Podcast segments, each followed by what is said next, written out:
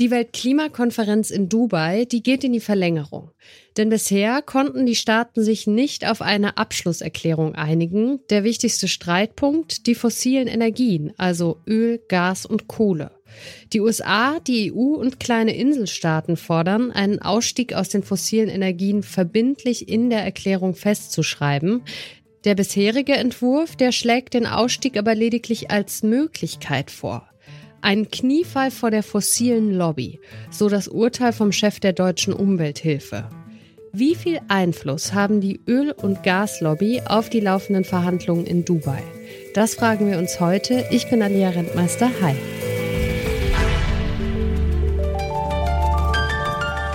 Zurück zum Thema.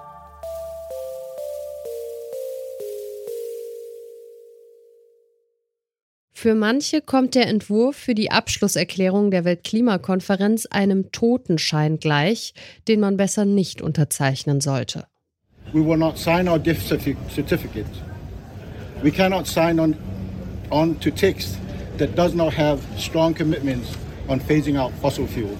Das sagt Cedric Schuster. Er ist Teil der Delegation von Samoa. Die Pazifikinsel ist schon jetzt stark von den Folgen des Klimawandels betroffen und könnte im Meer versinken. Dementsprechend ist Schuster entsetzt darüber, dass der Entwurf für den Abschlusstext keinen Ausstieg aus fossilen Energien vorsieht. Problematisch sind schon der Ort und der diesjährige Präsident der Konferenz, Al-Jaber, sagt Klimaforscher Mojib Latif. Der arbeitet zwar auch im Bereich der erneuerbaren Energien, aber sein Hauptberuf ist nun mal Ölmanager. Und wenn ich jetzt die ersten Erklärungen sehe, zum Beispiel die Erklärung zum Gesundheitsschutz, äh, das ist ja irgendwie eine Binsenweisheit, dass man die Gesundheit schützen will, äh, aber äh, man will es irgendwie ohne die Begrenzung der fossilen Brennstoffe äh, machen, weil der Ausdruck fossile Brennstoffe kommt in dieser Erklärung überhaupt nicht vor. Da steht zwar Senkung der Treibhausgasemissionen, aber da steht nicht äh, fossile Brennstoffe. Deswegen alles, was ich bis jetzt gehört habe, zielt letzten Endes darauf hin, äh, dass man zwar gut dasteht, aber eigentlich von den fossilen Brennstoffen nicht lassen will. Trotzdem, der Anfang der Weltklimakonferenz, der war eigentlich recht vielversprechend. Schon am ersten Tag nämlich, da haben die Vereinigten Arabischen Emirate die Umsetzung eines Klimakatastrophenfonds verkündet. Dadurch konnte Präsident Al-Jaber punkten, sagt Mark Lawrence. Er ist wissenschaftlicher Direktor des Forschungsinstituts für Nachhaltigkeit und gerade vor Ort in Dubai. Seit gestern hat es einen ganz anderen Dreh genommen. Und zwar gestern wurde ein Paper um die Mittagszeit versprochen.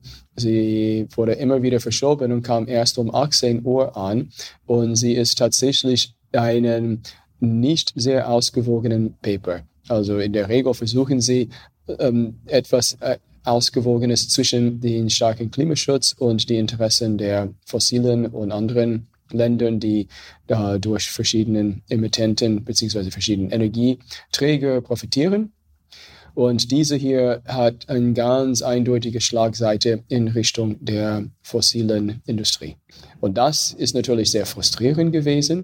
Wie viel Einfluss Lobbyisten für Gas, Öl und Kohle auf die Verhandlungen haben, darüber kann man nur spekulieren. Das Lobbying, das findet hinter geschlossenen Türen statt, sagt Lawrence. Warum der Entwurf so günstig für die fossilen Energien ausfällt, dazu gibt es verschiedene Theorien.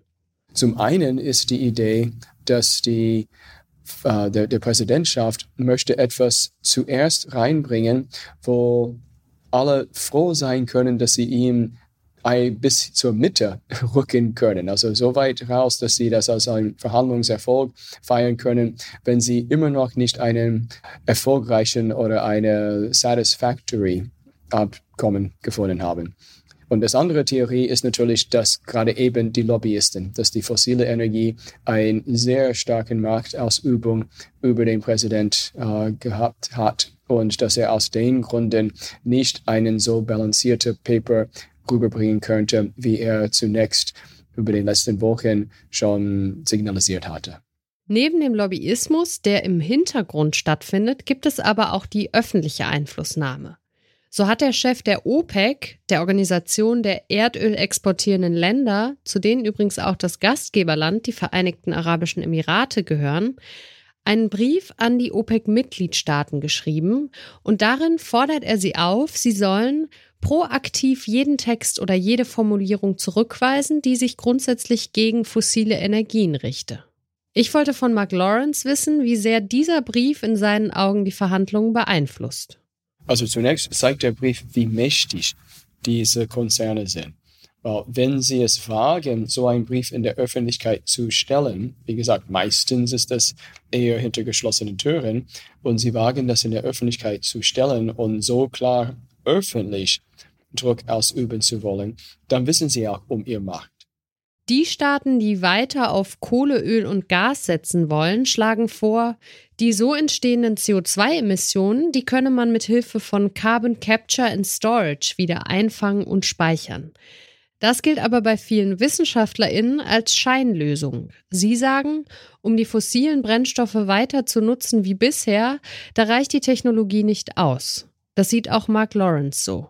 Vor allem für die Technologien, die das C O zwei aus der Luft entziehen wurden, direkt aus der Luft, kamen wir zur Schlussfolgerung, dass wir gut dreißig, wahrscheinlich mehr Jahre brauchen würden für die Erforschung und für die Technologieaufbau und auch für den, äh, für den ganzen Infrastrukturaufbau, die dafür not- notwendig wäre, bis das wirklich C O zwei in Mengen, die relevant sind, für das Klima aus der Atmosphäre entziehen wurden. Er befürchtet aber, die Scheinlösung könnte es trotzdem in die Abschlusserklärung schaffen. Ich glaube, der Vorschlag wird sich zum Teil durchsetzen, auch wenn das absolut wissenschaftlich und realistisch ist. Zum Redaktionsschluss am frühen Dienstagabend ist noch unklar, ob sich die Staaten in Dubai auf eine Abschlusserklärung einigen.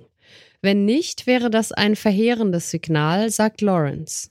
Weil die Bemühungen international bauen sich darauf auf, dass die Länder zu einem gemeinsamen Nenner kommen und sich verpflichten, in diese Richtung zu arbeiten. Wir wissen alle, dass sie ihre Ziele nicht einhalten werden, eins zu eins. Wir wissen alle, dass sie das dann äh, zu viel versprechen. Wir wissen, dass da keinen Enforcement-Mechanismen gibt. Es gibt keine Weltklimapolizei. Aber wir wissen, dass Peer Pressure, also der Gruppendruck, ist ein sehr, sehr starkes Mittel. Und die Tatsache, dass es solchen Abkommen gibt und dass äh, auch nachdem die U S A ausgestiegen ist, ist sie wieder eingestiegen. Andererseits, eine Einigung um jeden Preis wäre in seinen Augen auch nicht besser. Aber wenn dieses Abkommen zu schwach ist und es einen, eine Ausrede für die Kohlen, äh, für die Kohle- und Öl- und Gaskonzernen und, und deren zugehörigen Ländern gibt und wenig zu tun, dann ist es gegebenenfalls fast besser, ohne einen Abschluss auszugehen und neu zu gru- gruppieren und versuchen nächstes Jahr als mit einem zu schwachen Abschluss. Über den tatsächlichen Einfluss von Lobbyisten auf die Klimaverhandlungen in Dubai lässt sich nur spekulieren. Trotzdem zeigt zum Beispiel der Brief des OPEC-Chefs, wie etwa die erdölfördernden Länder versuchen, ihre Interessen in Dubai durchzusetzen. Ob ihnen das am Ende gelingen wird, bleibt abzuwarten. Das steht dann fest, wenn es auf der Weltklimakonferenz tatsächlich eine Abschlusserklärung geben sollte. Welche Rolle Deutschland für die Weltklimakonferenz spielt, damit haben sich unsere Kolleginnen vom Klimapodcast Mission Energiewende näher beschäftigt. Dafür haben sie mit dem Klimaforscher Mojib Latif gesprochen, den wir eben schon kurz gehört haben. Den Link zur neuen Folge, den packen wir euch in die Shownotes.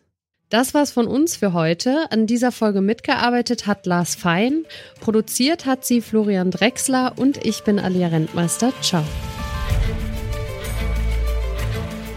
Zurück zum Thema vom Podcast Radio Detektor F M.